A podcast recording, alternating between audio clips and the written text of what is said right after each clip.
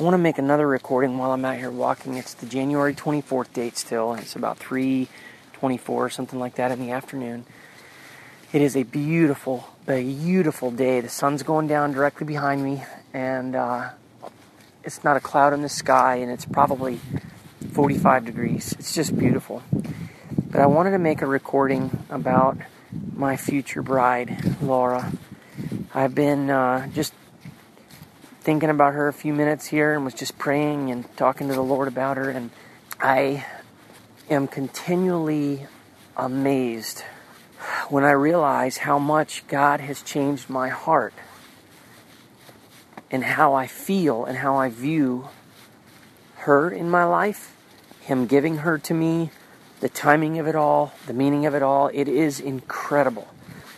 I, God has given me, I've thought so many times, I've, I've had such a deep contentment of recent that I, I almost sometimes wonder, Lord, you know, is that a good thing?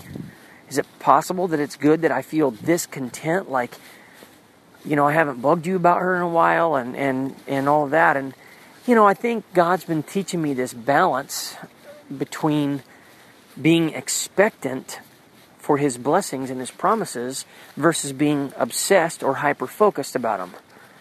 I think when God gives you a promise of something that you your heart really desires, that it's easy to focus, focus, focus, focus, focus on that. I think in the beginning, oh my goodness, I'm so uh, disappointed and, and saddened and embarrassed when I think of what my heart must have looked like before the Father, beating in all of its anxiousness for this desire to be met through Laura.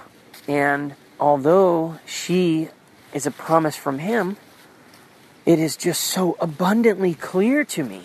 I mean, like crystal clear, like this water I'm walking over right now, that God needed to spend time allowing me, through His grace and through the help of the Holy Spirit, to reposition Laura's importance in my heart. Oh, thank God! I have such a, I have so much more of a mature, healthy desire for her than I ever have. And we're now talking about to see. This is this is January, so we we are literally one month away from coming up on basically two and a half years. So we have August, we have September, October, November, December, January, February. Next month is two and a half years. It's nothing compared to the seven years Jacob had to wait for Rachel. But Jacob also got to live around her, be around her, be in her household, all that, and, you know, all that stuff. But two and a half years is a long time. I mean, sometimes I think about this and I go, this is impossible. You know, you got no chance at all. When I think about it from the flesh, in the natural, you say to yourself, well, there's just no way this is ever going to happen. I mean, come on, man. Get back to reality. Back to life. Back to reality. I mean, so, and then I look at what God has done in my heart and how Laura has always been a good thing. My desire for her has always been a good thing. Why? Because God is the one who brought her across my path. God is the one who reconnected me to her after I prayed about it. God is the one who, after I was going to quit, gave me a dream to inspire me to stick st- stick to it. God is the one who, you know, just told me that one day flat out have faith enough to ask me specifically for her. And there's just too many evidences. And so I've always known that her in my life is going to be a good thing. My desire for her, my love for her, um, my affection for her will all be a good, good thing. The problem is, good things can become perverted. And there is no doubt in my mind. So, anyhow, as I think about how good God is. I think about how I rebelled against his idea and how I would say, Lord, why not now? And God, why why did you give me this desire? Why did you bring her across my path and then make me wait so long? It seems like the farther down this road I get, the more profound it is when I realize how good God is for making me wait and how He has been repositioning through time and waiting Laura's position in my heart. God, I have said over and over, Lord, please never give me anything or anybody that will ever come before you or take your spot in the center of my heart. I have begged the Lord for that. And so I think God is jealous for me. I'm jealous for him. He's jealous for all of us. That's the way God wants it. And so he uses waiting in time. And I'm so thankful because I think to myself, had God never showed her to me, this is what is so amazing. Someone might say, man, it would have been a lot less painful for God to just, you know, bring her in your life within a week or two of you being ready.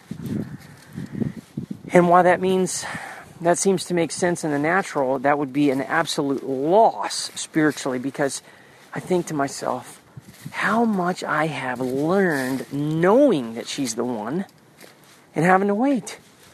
It's like a dog. You know, if you just give a dog a treat every time you say, come, they're never going to learn obedience. They never learn to wait. So you intentionally show them the treat. You put it on the ground and you say, now wait. And that's how you teach them who the boss is and you teach them obedience. And it, it's more than just so that they won't, you know, run after the treat before they're supposed to or have instant gratification. There's all kinds of reasons that you teach a dog obedience. When you need them to stay, you need them to stay. And so I'm just so thankful. I'm just, you know, just to learn these lessons. It's incredible. And, you know, maybe I'm not done yet, but I do feel like I feel like God's been whispering in my ear, and I've probably been wrong about this before, and it could be that God was just trying to encourage me to say, keep going. But I do feel like it's very probable, based upon um, God starting to show me this number 422, which says, But you are about to enter the promised land, the good land, that it's possible that these things are going to happen soon. And I think to myself, man, you know, maybe God looks down and says, The timing is right, that I've waited long, I've obeyed Him, and the things He's asked me to do, and I've been willing to, to be still. It's so hard. It's been so hard sometimes to wait. The temptations, and I tell you what, it doesn't do good. You know, sometimes to go to Starbucks and see single women coming and going or couples together, and you're thinking, why not me and when? And could that be her? And is she coming next? And it just keeps you anxious and it keeps you focused on the desire of your heart rather than God. So he has been and continues to be the ultimate desire of my heart.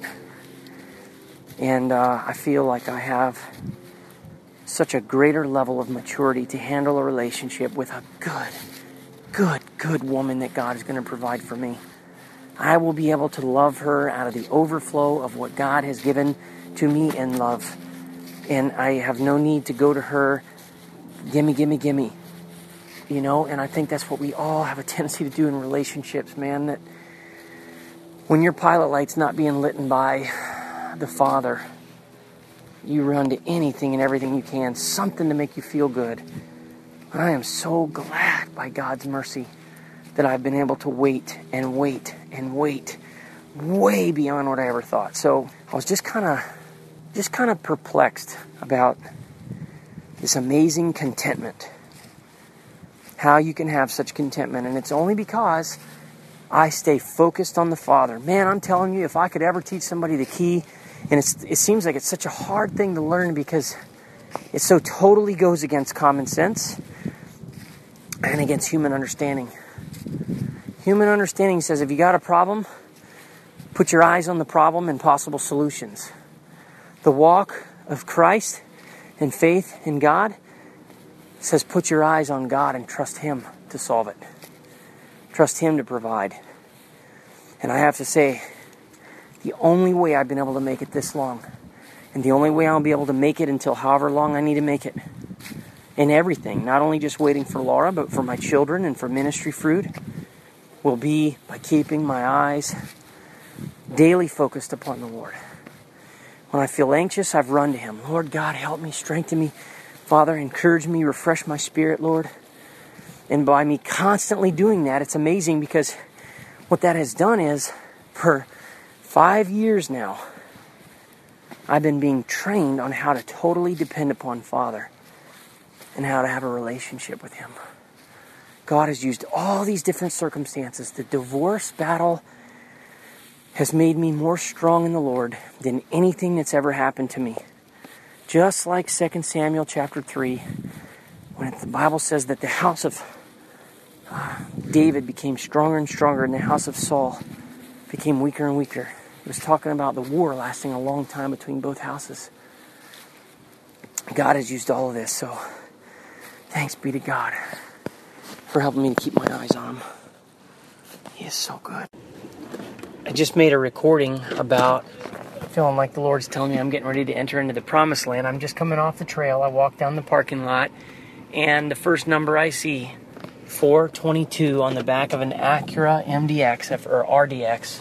After I just got done talking about how God has been showing me this number 422, I believe to tell me I'm about to enter the promised land. That is so kind of God. I am so thankful. And again, I believe that one of the reasons why He's showing me so much is because it is making me feel more calm. You know, when the Lord tells you He's going to do something, instead of it just being a surprise, it comes upon you all of a sudden. You didn't have any chance to prepare. God prepared the Israelites with words over and over and over again that they'd be walking into the promised land. And so I feel like that's probably what God is doing with me too. Not only that, but God gets more glory. When He tells of things in advance, then you know that when it happens, it's Him, Him that did it. Otherwise, people, you know, can just say, "Oh, that's nice. Uh, you finally got to." I think I made a recording about this the other day, but that's so cool. 422. I think God is telling me I'm about to enter the promised land. Praise the Lord. I've been sitting here in my chair for a few minutes just in deep, deep, deep, quiet thought. I have Charles Stanley's book open before me, but my thoughts have been focused on just how indescribable it is what God has been doing in my heart and how He's taught me so many things. And I was thinking about a video I'm going to make this morning about letting people know what's going on. And I'm sitting here looking at my Bible laying open on the table in front of me, and I started to think about how there's only two books that I've ever felt an affection for that I've actually held to my breast, and that is the Word of God many times, and my book that I wrote, that the Holy Spirit wrote, and more so my Bible, obviously, but I was just thinking about the affection that I have for God's Word, and as I was looking upon God's Word, I felt that emotion uh, happen, and my eyes began to get a little wet. And I was just thinking about how is that possible that you can feel that way about a book of words? And it is because it is the living Word, and it is by the Spirit of God. These are not just words. It's not what they say, it's what they represent. It's who they are. These words are the living, breathing words of my God. They are His message to me about how to know Him and to be reconciled to Him and to live in closeness with Him. It is a the ultimate love letter. And um, so I was thinking about that, and then my thoughts flipped over to this quick thought that I wanted to capture, and that is that in in this moment, I am having this thought, and and really I believe this is a thought of God. I believe this is a truth. This is a very deep, unsearchable thing. Jeremiah thirty three three. Call unto me, and I will show you great and unsearchable things that you do not know. And what I believe, which is so completely different from what I used to believe, is that the devil is actually a gigantic blessing to Christians. Somebody might first hear this and go, What in the world are you saying? And my understanding of God and His sovereignty has changed so much in the last few months as I've been deeply studying it that I'm understanding, understanding as in knowing through experience, as in knowing through touching the stove myself, not being told it's hot, knowing it through experience. I'm beginning to know of God's sovereignty and how unbelievably in control He is of everything. My eyes I would say we're fully open to this when I saw how six times in the book of 1 Samuel the Bible goes out of its way to point out an evil spirit from the Lord, an evil spirit from God comes upon Saul. And when you come up the cliff and look at the whole story instead of getting trapped in a single verse, what you see is God using an evil spirit in the life of a man who's been disobedient to him to now be a tool of righteousness in his hand against his beloved David. That devil was one of God's greatest blessings to David. The promise that God had given the anointing of him and of the kingdom is not God's greatest blessing to him. All the riches, the position, the power, no. Those would have been God's curse to David without the preparation. The greatest gift was the foundation, the preparation, the building up, the maturing, the character, the strengthening. And God uses Satan in his life to strengthen him. If you pull Satan out of that picture and you pull that evil spirit out of that story, what you would most likely have is a man who gained followers, who began to depend upon himself, and who began to run and operate out of his own pride, and he would ultimately end in disaster. But because God chose him, God equips him. And so God uses the devil, the kingdom of Satan, to torment David, to, to be an antagonistic force against David, a child of God, such that the child of God learns and maintains total dependence on God. This is so completely different than how most Christians see the devil. I think if given the opportunity to really meditate on it, most Christians would conclude that we've been trapped down here in a cage with a lion. And it is only by luck that we survive or by hiding around the, the, the, corner, holding onto the bars, praying as hard and as fast as we can, and hope that we grit our teeth and hope that we make it. And hope that the animal eats somebody else before he eats us. Because the Bible warns and says that be on your guard. Your enemy, the devil, prowls around like a roaring lion looking whom he may devour. Those are the words of God. Those are not the words of a man. So God is warning you of a lion that he created. What is the point? God is warning you of a lion that he not only created, but that he is in complete control over. And so, what you begin to see is that God being the ultimate hero in this story. You know, you think about Hollywood, and every hero in every great story, there has to be a hero and there has to be a dragon, an enemy. The hero has to slay the dragon. The hero is the protagonist, the dragon is the antagonist. And if you were to remove the antagonist, you have nothing but a self centered, prideful, uneventful, uninteresting, tragicless, characterless, enduranceless, perseveranceless, heroicnessless story. You have boring. Our story largely comes out of what we see in the creation story. Since the beginning of creation, there has been an antagonist. There has been a lion in the cage from day one.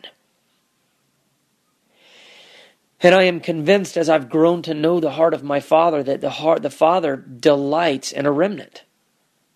I am struck by the implications of Romans 9, where Paul says, How do we not know that God has not carefully crafted the objects of his wrath for destruction to make known his mercy to the objects of those he's going to be merciful on? How, and so I'm concluding that he has done this and that God is worshiped, God is sought God is adored.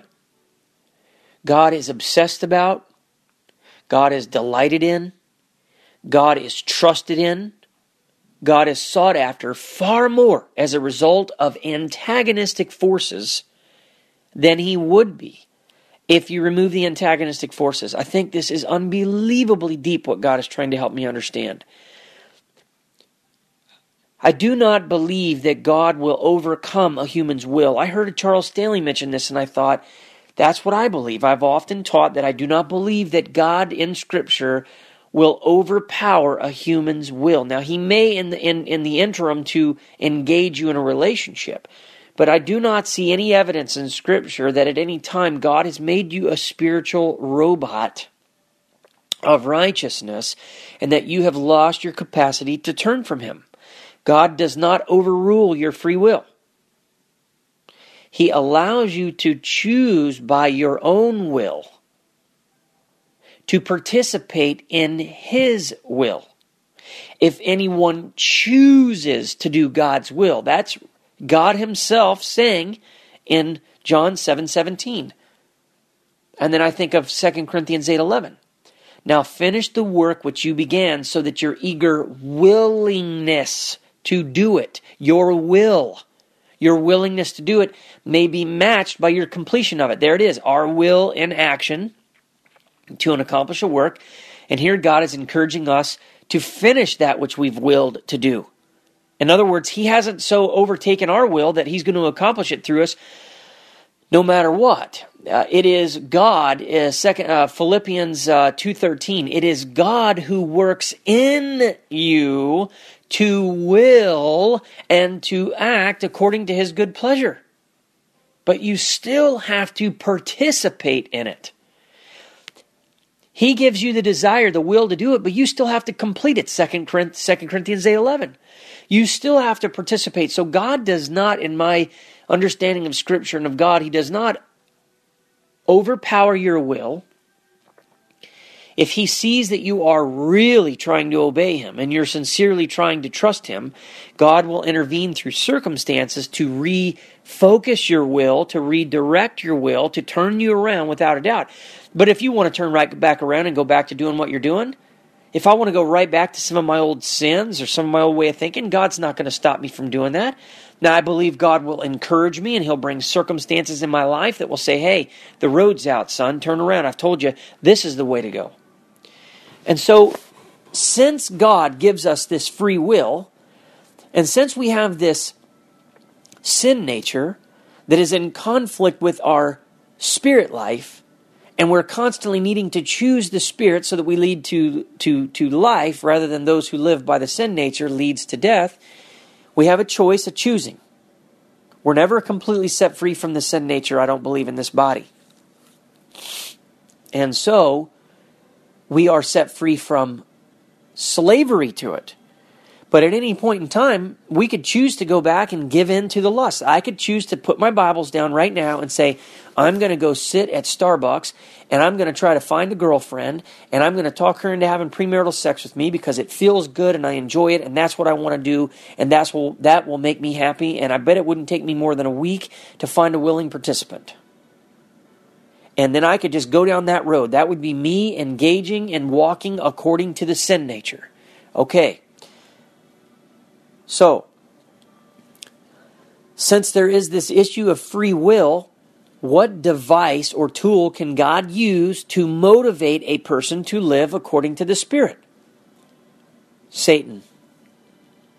Absolutely Satan.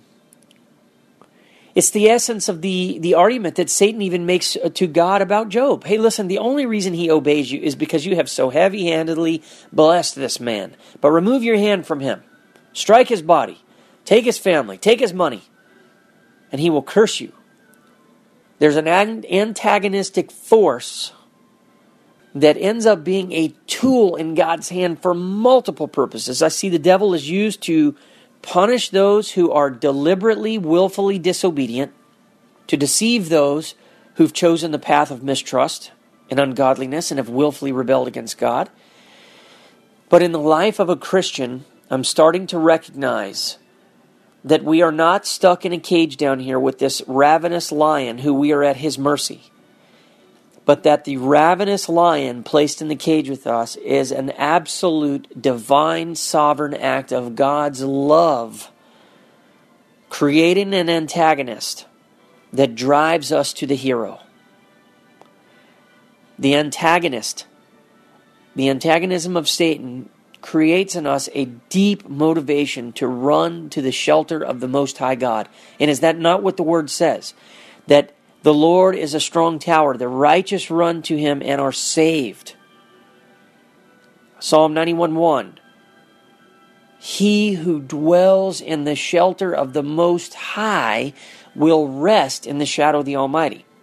2 Thessalonians 3 3. But the Lord is faithful, and he will strengthen and protect you against the evil one. Yeah, he's using the evil one on your behalf.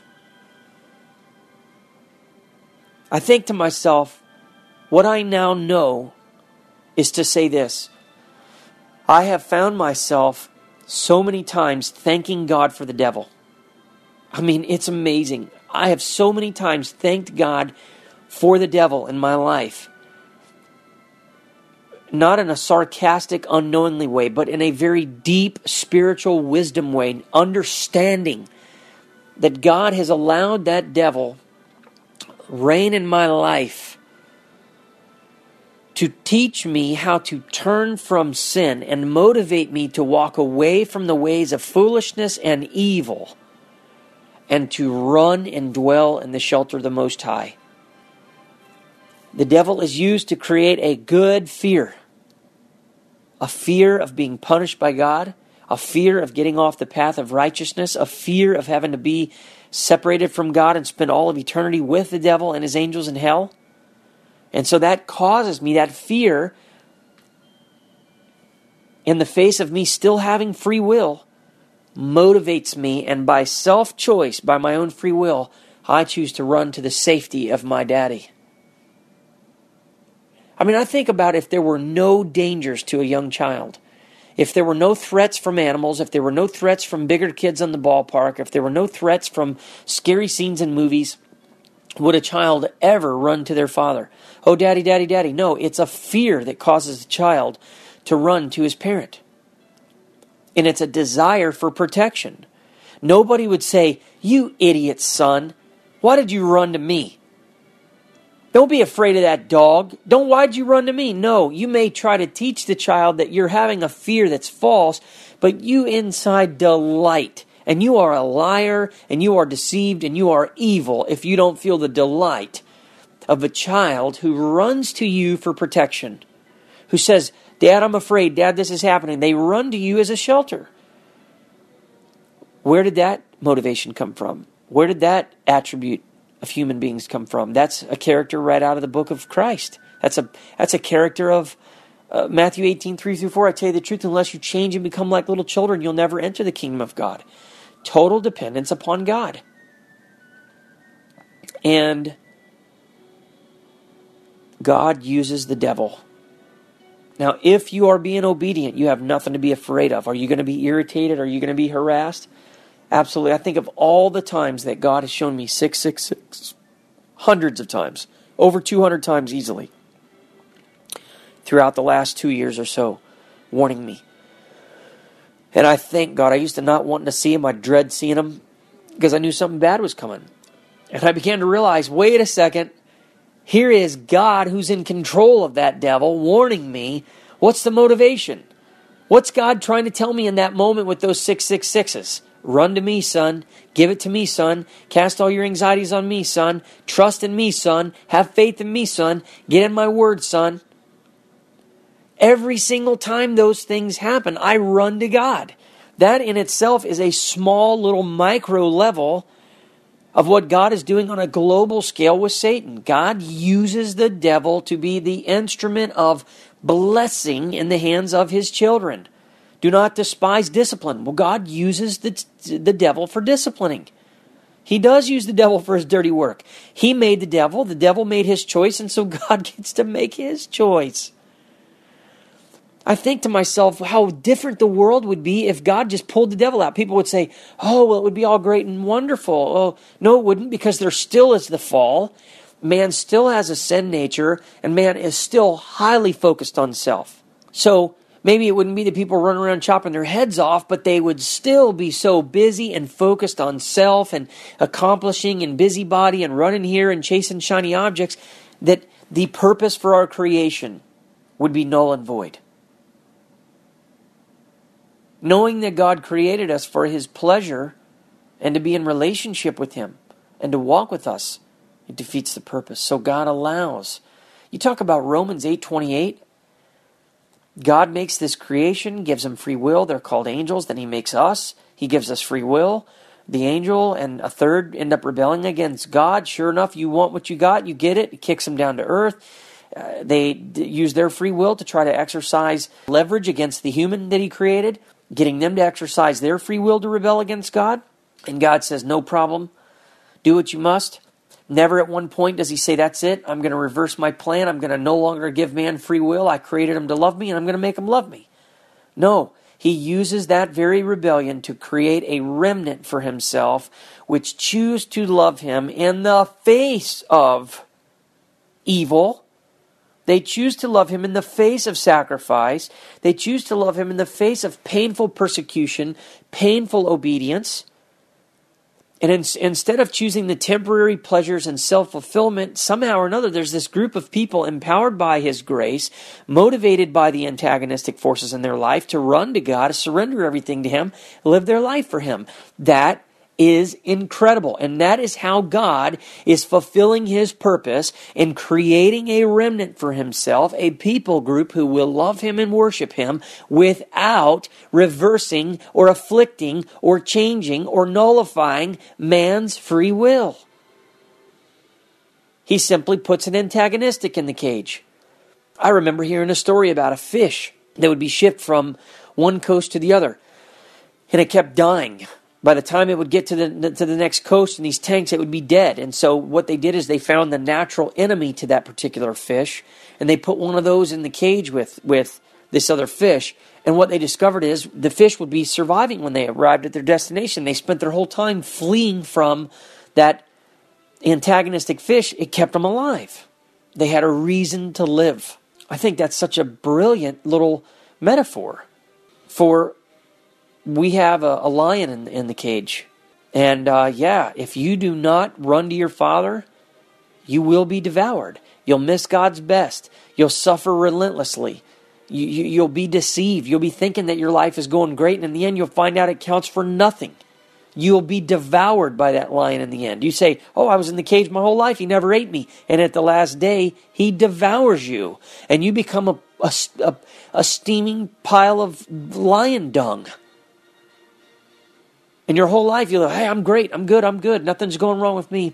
I guess I could keep going with this message, but to me, this is such a powerful understanding that God I, I, I, you do not, a Christian is not to live in this fear of, oh my goodness, what if the devil gets me? Oh my goodness, the devil made this. The devil's doing this. The devil's causing this. He's behind every rock. He's to get us. He's to hurt us. I mean, I see so much of that in the Christian faith. And I used to hear people say, you're focusing too much on the devil. And I'd say, oh no, but you know, if you don't know the devil's ways, you're in trouble. That's true. You need to know his ways, but it isn't simply so that you can develop a good strategy against him. The winning strategy is you just keep running to the Father.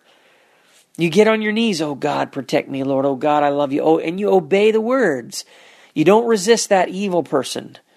You don't try to pursue God and money. You don't try to serve God and money. You know, you worship God in spirit and in truth. You're willing to lose your life so you can find it. You know, you begin to obey the teachings of Christ. You begin to run to Him, and that's how you get shelter and provision and protection from God. Man, what a blessing the devil is. What a blessing because I'm so glad that I'm choosing to love God out of my own free will. And I'm so glad that in His grace, He's given me this antagonistic force in my life that motivated me beyond my current wisdom. Meaning, although I lived as a fool, God gave me this antagonistic force that would ultimately drive me to knowledge and to wisdom and to seeking Him. Oh, God, I thank you for that. You are truly who can fathom. When, when God says his ways are higher than our ways, oh my goodness, are his ways higher than our ways? I mean, I can't. I guess the final point is that final thought I want to add is that I think about all the times that people are taught and we think that the devil is the antithesis of God, that God's enemy is the devil. Man, what a what a um, a midget view of truth. What a perverted, misunderstood, foolish idea that is. God made the devil. The devil is a puppet in the hands of God. The devil can't do anything that God doesn't say. The devil's like a, a devilish drill sergeant that God is using to whip his elect into shape and to discipline them and to motivate them. What a brilliant, brilliant God we have. What an amazing way. I mean, who could who could think of this? I mean, it's easy for me to go, well, I'm learning this and I'm realizing it, and I'm having understanding, but who could who could originally think of something like this? And before it ever even happened, God knew this was going to happen and God allowed this. I mean, who can who can get their brain wrapped around that? So the takeaway is I can now rest when I have these when I have this knowledge as a Christian if I believe that God is completely in control of the devil and that he uses the devil as a blessing in my life, wow, does that change how I view the devil?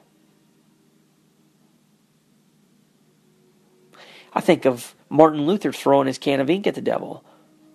And I think in that moment, Martin Luther might have thought, wow, I mean, any minute now I can be taken out by the devil, or any minute now, um, you know, if God doesn't come through for me, um, I can be destroyed and all this. Meanwhile, God's simply using the devil to keep him motivated, to finish the work, to hide in the shelter of the Most High. I think of uh, Perpetua, and she said that she saw a ladder of people climbing to heaven, and she had an image of this dragon trying to pull people back down. Well, of course, that antagonistic force, that dream, motivated her to continue on. That dream was motivation. It was not a sign that she was not going to be able to climb the ladder. That dream provided motivation for her to stay the course. God gave her that dream to motivate her to fight against that antagonistic force and to continue to climb the ladder to God. Not because there was ever any chance of her being drugged down or people not. Whoever wants to climb up is going to climb up. If they, they are sincere and they are obedient, there is no other force on earth besides God's Spirit that can overpower God's ability and God's grace to get a person to heaven. But you have to participate. And so instead of God just making her doing it, what did he do? He acted in her to will and to act according to his good pleasure. She didn't have to do that. She could have said, You know what, Dad, you're right. I need to stay here for you, stay here for my son. Her dad begged her to renounce. You can always privately worship God. Renounce, renounce God publicly. What does Jesus say in Matthew 10 32? Whoever acknowledges me before men, I will acknowledge before my Father in heaven. Whoever disowns me before men, I will disown him before my Father in heaven. I think the only reason Peter gets a pass is because God told him in advance he would do it. God was making an object lesson out of him, and Peter ultimately repented of it before it was too late. Peter didn't stay in rejection. Anyhow, interesting stuff.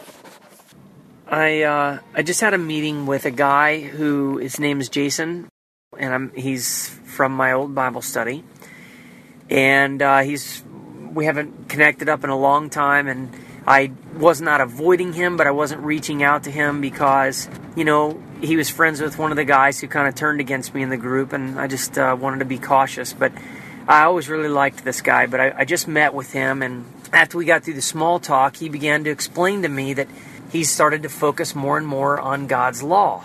As it turns out, he's been starting to study a lot of Jewish tradition and a lot of law, and he's bringing up, you know, type of foods eating and all that stuff. And I thought, oh, brother, this is a guy who is still searching.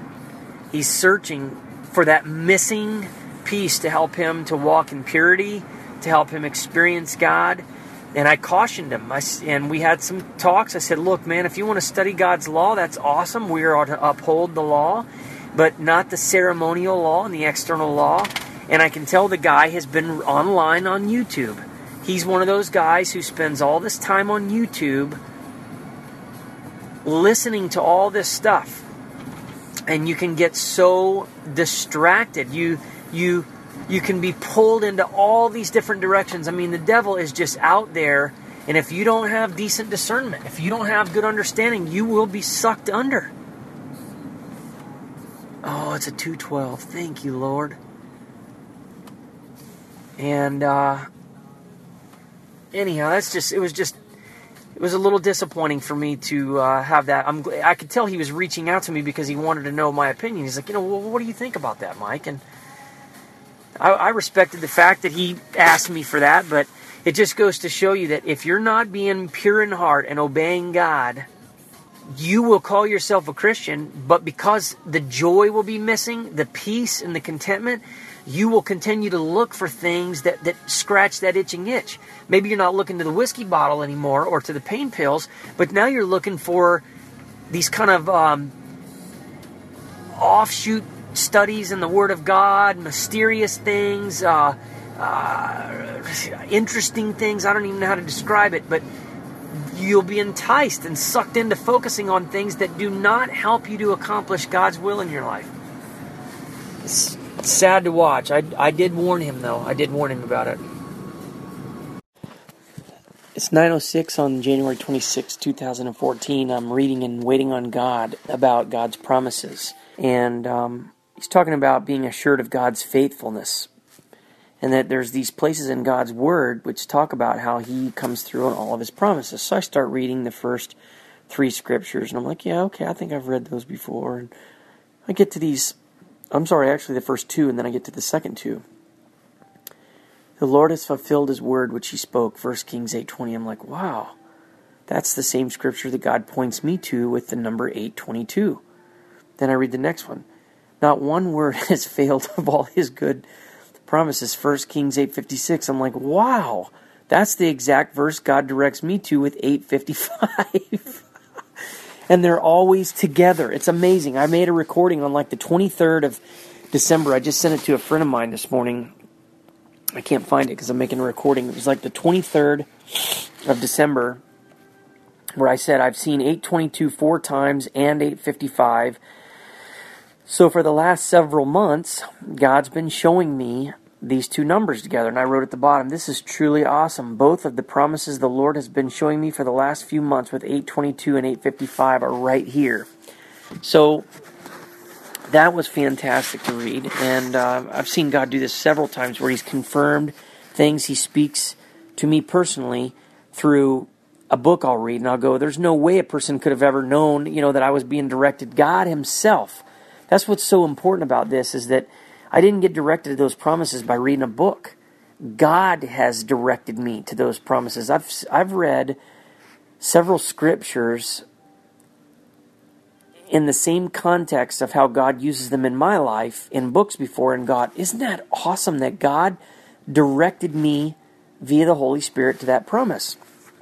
Then he talks about the limited promises and general promises. A general promise is something that's available to you know everybody. The idea that everybody can ask and it'll be given everybody can seek and it'll find everybody will knock and it'll be open that's a general promise.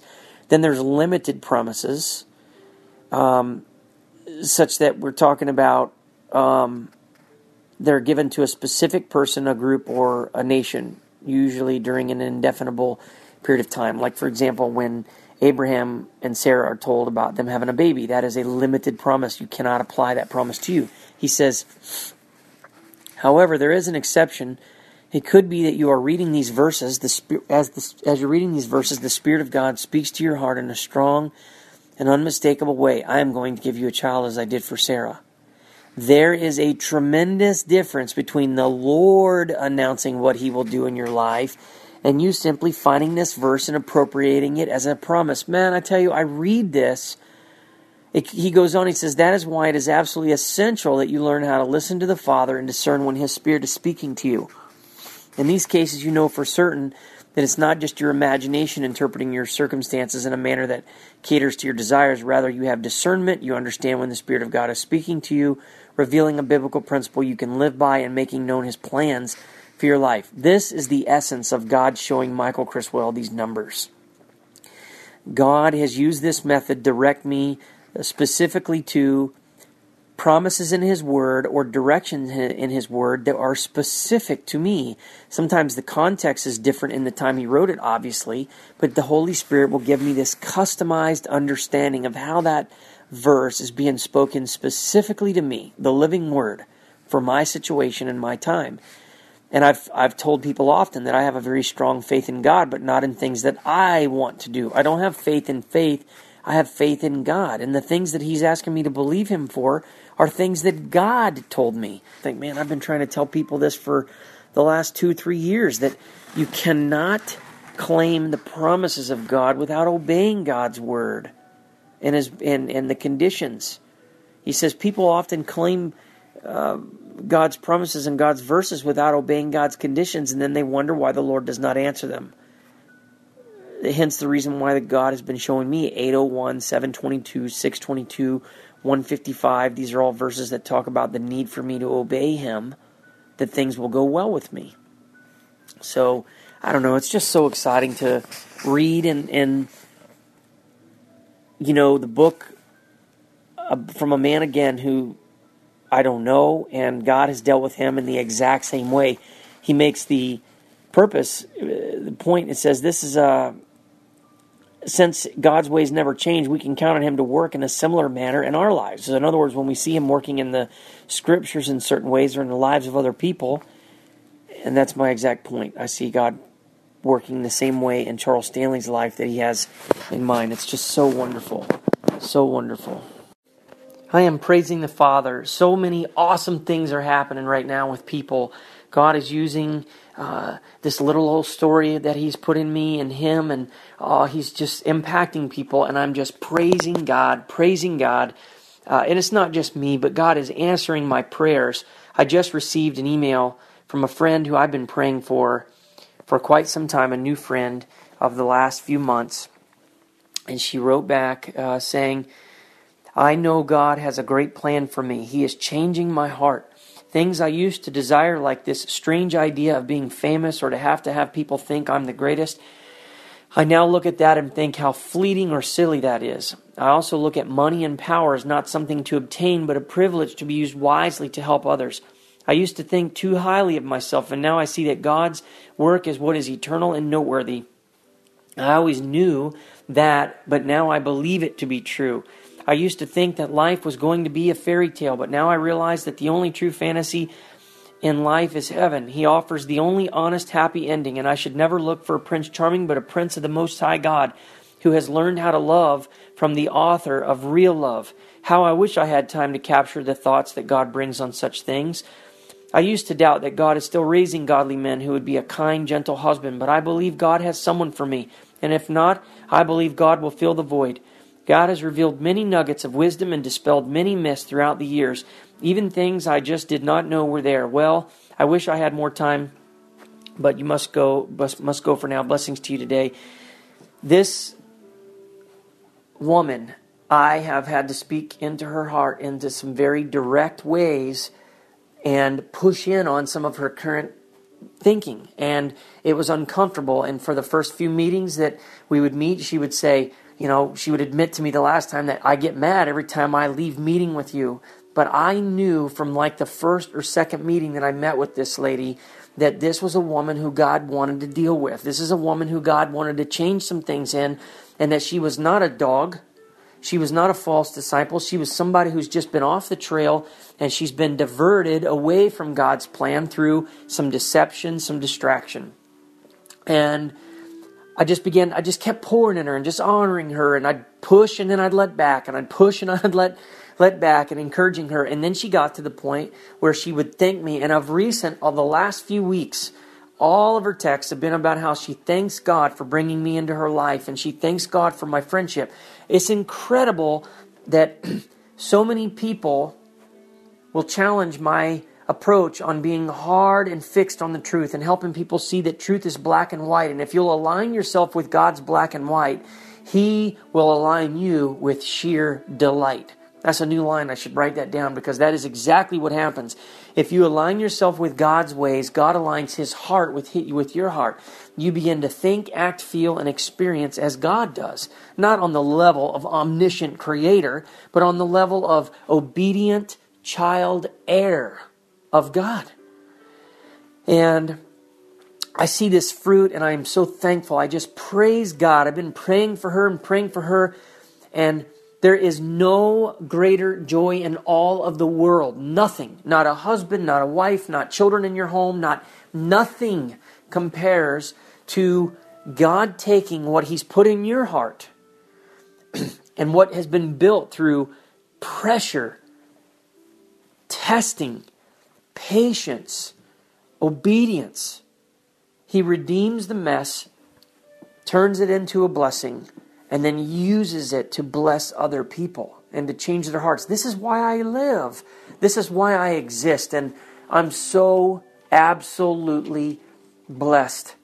Occasionally, God, most of the time, does not seem to allow me to be conscious of how He's using me in the lives of other people, but occasionally I get to see a small glimpse of what God is doing and I think that now he knows I'm able to handle it because I, I, realize where it all comes from and it has nothing to do with anything that is in me. That is an absolute key for Christians to understand coming out of the dark and into the light and out of a valley of humility and into the land of prosperity is that nothing in us is good. Nothing except for Jesus Christ. So as soon as God declares a good work done on behalf, on our behalf, it is not because of something that was in us. And people, of course, can see you and touch you and feel you, so they praise you.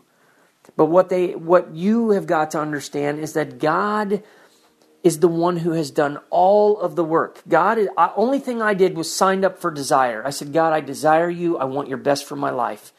I'm, I'm willing to surrender and give you everything. And then the Father places His grace in my heart, guides and directs my steps, and does all these unbelievable things where He guides me and He directs me and He shows me, no, Michael, your thinking's not right on that. Or, Michael, this is exactly what I want to do for you. And He guides and directs and confirms and rebukes and instructs and exhorts and encourages. He does all these amazing things. So, how could a person then now step out of that circle and say, look at what I have done? I mean, how absolutely ridiculous would that be to take credit for something that was done through a tool that was given to me that never belonged to me? Anything good in me that people are starting to praise, and I'm receiving praise on a daily basis from people, I thank God for that because the Bible says, Let your light so shine before men that men see your good deeds and they praise your Father in heaven. So I thank God that people are praising, but I'll never forget that it has nothing to do with me. And this is not being said in false humility. This is being said through years of having to be crushed to understand God's ways and God's heart and to be humbled. This text I just read is a result of me praying into this woman's heart, praying that God would move speaking his truth into her. And God is showing up. I mean, this is the Christian life. This is what it's all about. And you know, there would be people who would hear this and and say, "Oh, I just, you know, I'm glad that's working for you, but I just don't have that desire." That's the problem. You're still focused on you. God has never given you that energy to love and serve other people in the unique way he's given you because you're still stuck on you. When you are totally consumed and self focused and inward directed, and it's all about you, and you've never fully surrendered to God to let Him put new wine in you, God, the principle's there. God's not going to pour new wine into an old wineskin. I mean, this is a new meaning right now. This is a new meaning I'm finding right now as I believe the Holy Spirit is giving me utterance on that passage, Mark 2.22 or Luke 5.35. It's both and. Jesus teaches, and no one pours new wine into old wineskins. If he does, the wine will burst the skins, the wine will run out, and the skins will be ruined. No, a man pours new wine into new wineskins. I have now, I'm right now seeing this passage applies to something else I never thought about. God is the creator of new wine. God does not pour his wine, which is Jesus Christ and the Holy Spirit, into the old wineskins of old, beat down religion, legalistic, Pharisaical law abiders, or another old, that's an old wineskin. Another old wineskin is the old us, our old nature, paganism, unbelief. God does not pour his new wine into old wineskins. And so you see all these Christians who are trying to pour the wine of Christ into their old wineskin. And guess what ends up happening? The wine runs out and the skins are left ruined. Ruined. You can't do it. The old wineskin is the old nature. In this instance, God, thank you for teaching me this and, and showing this to me. But an old wineskin, in the scenario that God has just helped me to understand, would be an unsurrendered life if you're to be the vessel of God's Spirit, why would God pour His vessel, pour His Spirit into a vessel that's going to go be about its own business? Why would He pour this holy, beautiful, all powerful, all knowing, all comforting, all encompassing wine called the Holy Spirit into a vessel that has all kinds of holes or dirt or nastiness in it? That vessel has to first come into agreement with God. I am rotten. I am dirty. I have holes in me. Fix me up. And then that person must live in the new wineskin that God gives you in your heart from the Spirit. You can't go live this half hearted, unsurrendered life and expect the Spirit of God to remain in you. Wow, what a powerful, powerful scenario God just showed me. The, the key to that is surrender. If you want the fullness of the wine, if you want the fullness of the new wine, you have to get rid of the old wineskin. The old wineskin is, I'm going to do this my way. I'm going to be the one to carry this. I'm going to be the one to worry. I'm going to be the one to choose. I'm going to be the one to desire. I'm going to be the one to say. I'm going to be the one to, to go and to stop. No, that's old wineskin. If you sacrifice that and burn that old wineskin on the altar of sacrifice, full surrender to God, God gives you a new wineskin. Praise God, and He pours the new wine in. And you are never, ever, ever the same. You are never the same. I don't know that I could say anything else to add to this, but I just praise God. I praise God. New wine skin, new wine. Thank you, Lord.